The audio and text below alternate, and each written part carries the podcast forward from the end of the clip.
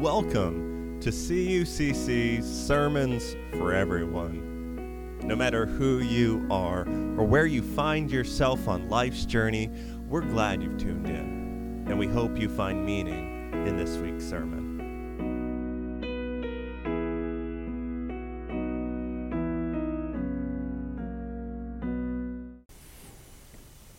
Well, this time of year, the church ends up talking about resurrection a lot.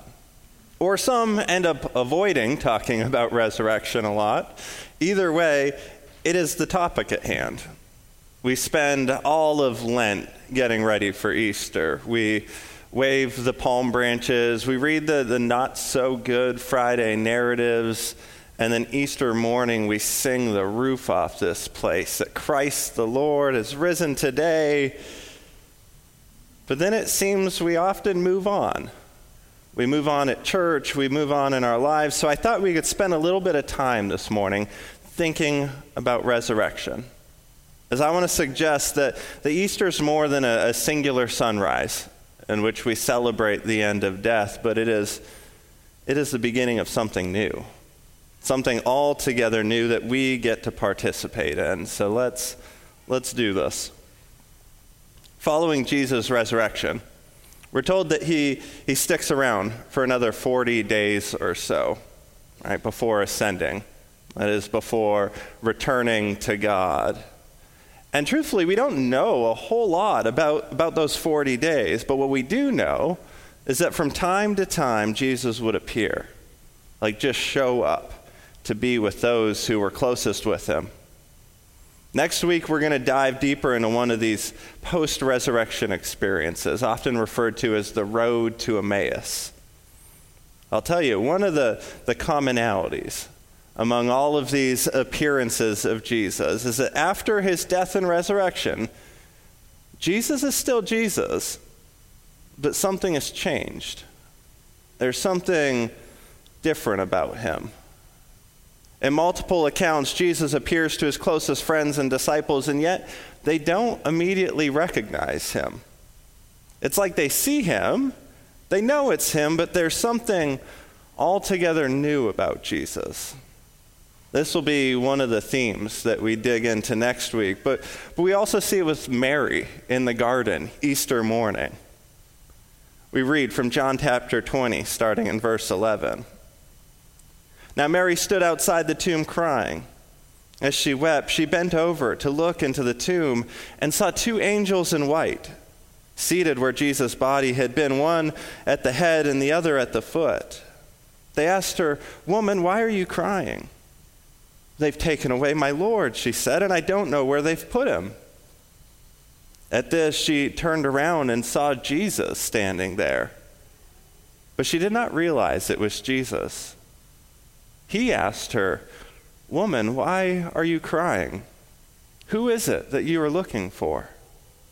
Thinking he was a gardener, she said, Sir, if you've carried him away, tell me where you've put him, and, and I will get him. And Jesus said to her, Mary. And she turned towards him and cried, Teacher. And there are other accounts, similar in nature, Jesus standing with, with his people, and yet there's something new about him. For a moment, they don't even recognize him. And these changes seem to be beyond just his physical appearance, it's his whole way of being.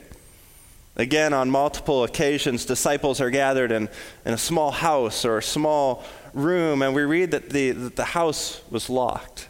The room was locked, and yet out of nowhere, Jesus would just appear, standing among them.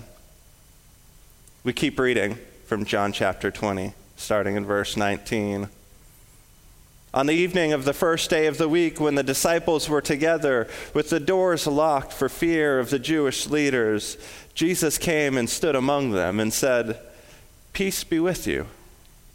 After he said this, he showed them his hands and his, his side.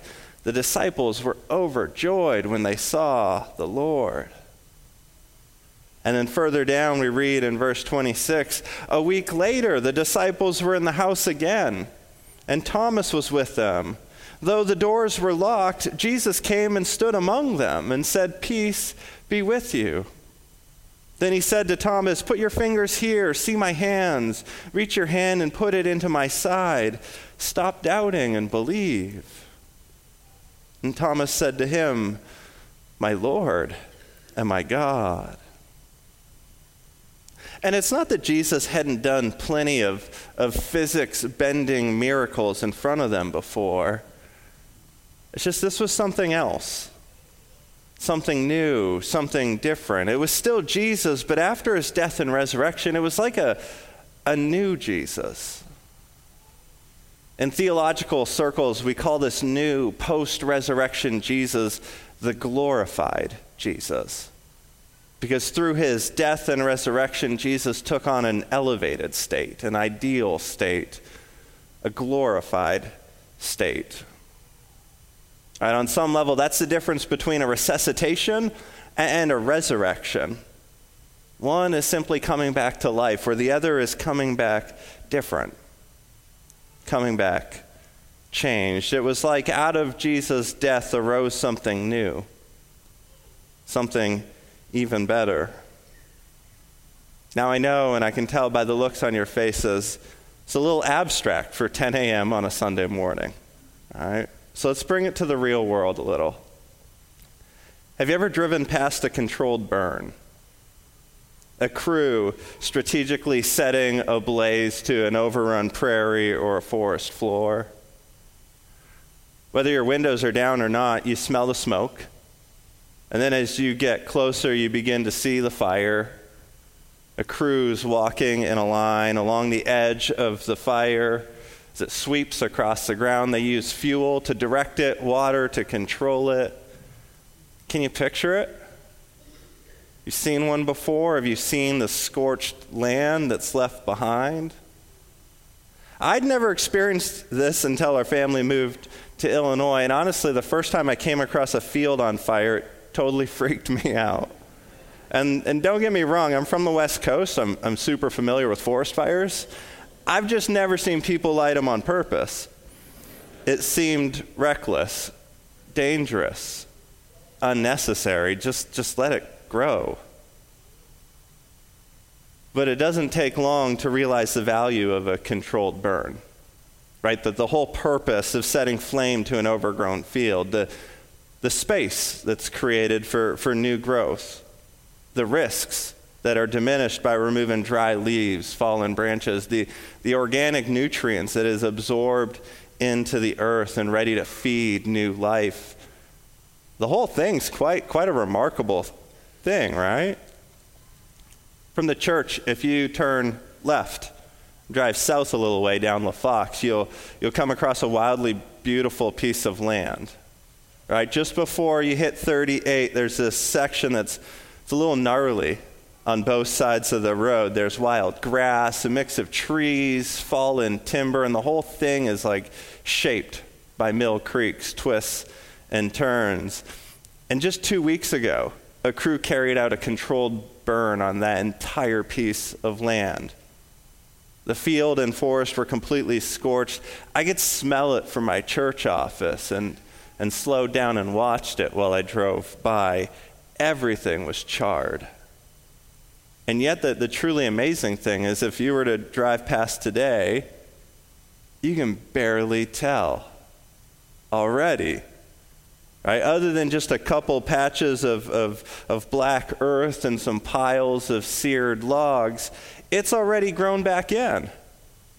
And in fact, it's, it's somehow even brighter, right? Even cleaner. It's somehow even more beautiful than it was before the burn. There's a sense of of newness to that piece of land. It's like the fire made room for new life, cleared path for, for new growth. It's like something had to die so that newness could sprout up out of the ashes. And we, we can watch this rhythm take place all around us from hibernating bears waking their dormant bodies to 100 year old oak trees watching their leaves drop just to be reborn again and again, year after year. In the part of the world I come from, there's nothing more natural and rhythmic than the salmon runs. Right? Hundreds of thousands of Pacific salmon going upstream back to the fresh water they were born in so that they can spawn, die, and decompose. And it's in their dying and decomposing that their bodies feed the entire river ecosystem, which in turn feeds the forest. The whole thing is constantly moving from death to life, from what was to what is. Friends, the world is in a constant state of resurrection, newness. It's all resurrection, and it's everywhere. Now, don't get me wrong, I'm not saying that a hibernating bear is the same thing as Jesus rising from the dead, right? But what I am saying is that new life out of apparent death happens all around us. Again, what I'm not saying is that we should stop celebrating Easter, right? Or stop making a big deal about it once a year. But what I am saying is that we could, we probably should be looking for ways to participate in the ongoing resurrection of our world and, and ourselves. What if resurrection newness, life out of death, rebirth out of ashes, was less about a one time event and more about God's means of grace, God's way of operating in the world? Right, what if the whole thing was an invitation? What if resurrection was something continuous that we get to participate in, something that was everywhere and always, a, a universal patterning, a wonderful means of, of hope and grace? And then maybe the more important question is what if, what if we learn to embrace resurrection in our lives? What if we learn to, to welcome the process by which all things are made new again? We all long for newness. We, we find energy and purpose in, in fresh starts, in, in realizing uh, potential. And yet, there's a part of resurrection we don't like, a part of this cosmic ordering that we stray away from. It's death. We love the idea of something new, but we struggle with the process of, of letting go of, of the old. We love the image of a bright green pasture and a fresh forest floor, but we, we resist striking a match to make room. Now, I'm not sure who needs to hear this this morning, but I wonder are, are there areas in your life, in your world, that are in need of a controlled burn? Are there things that may need to die in your world so as to create room for something new? Maybe it's the job that no longer works for you, or, or the project that's no longer rooted in, in passion or purpose.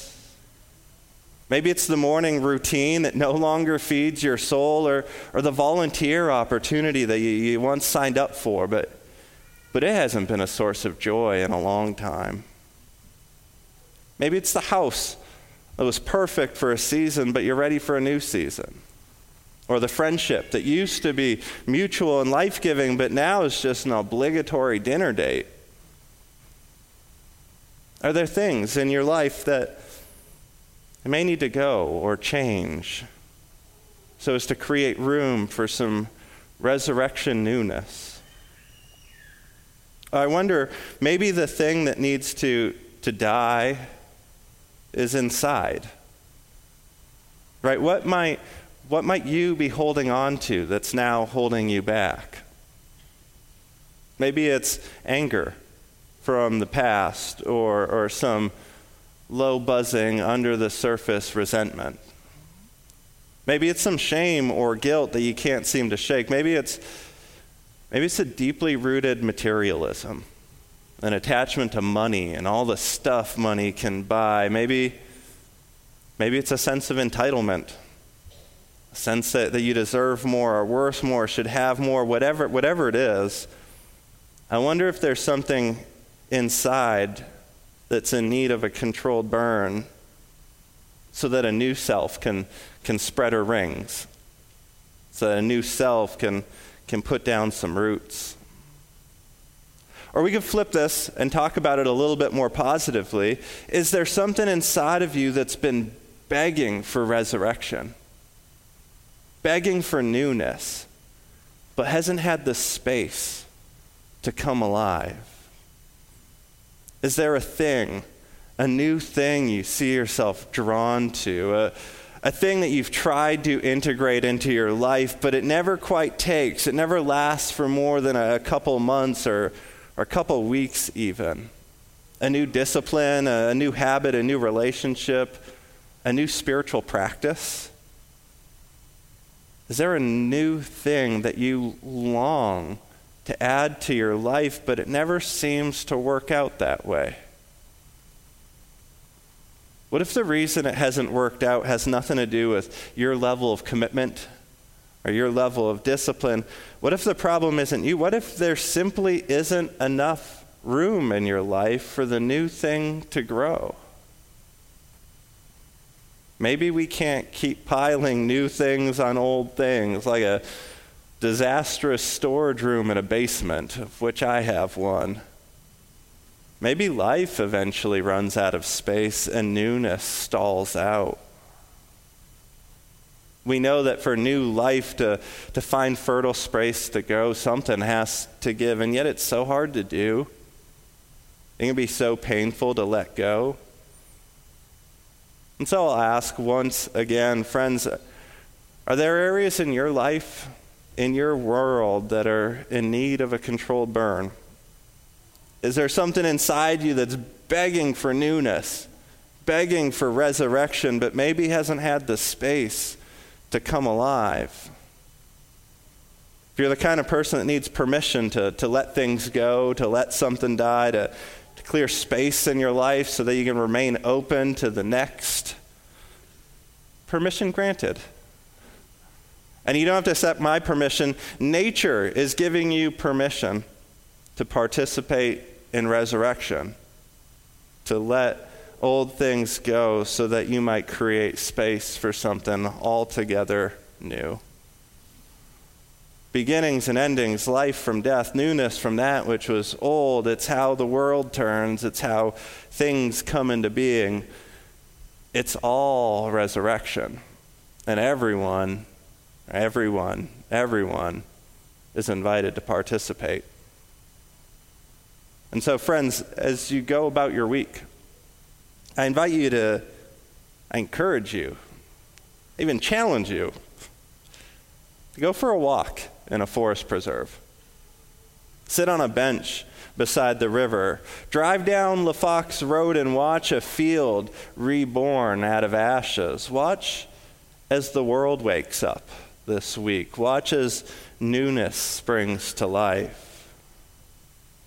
Through the prophet Isaiah, God proclaims, Forget the former things. Do not dwell on the past. See, I am doing a new thing.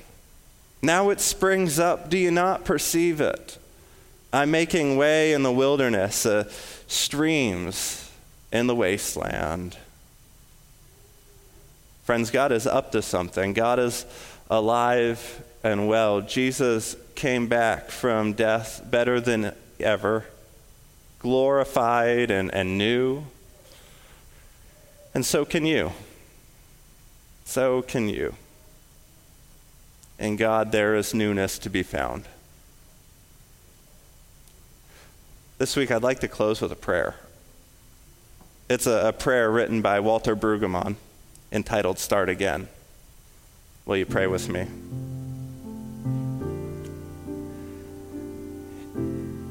God, you are the one who brought our Lord Jesus Christ again to life from the dead. You are the one who, by your summoning imperative, has caused the world to be.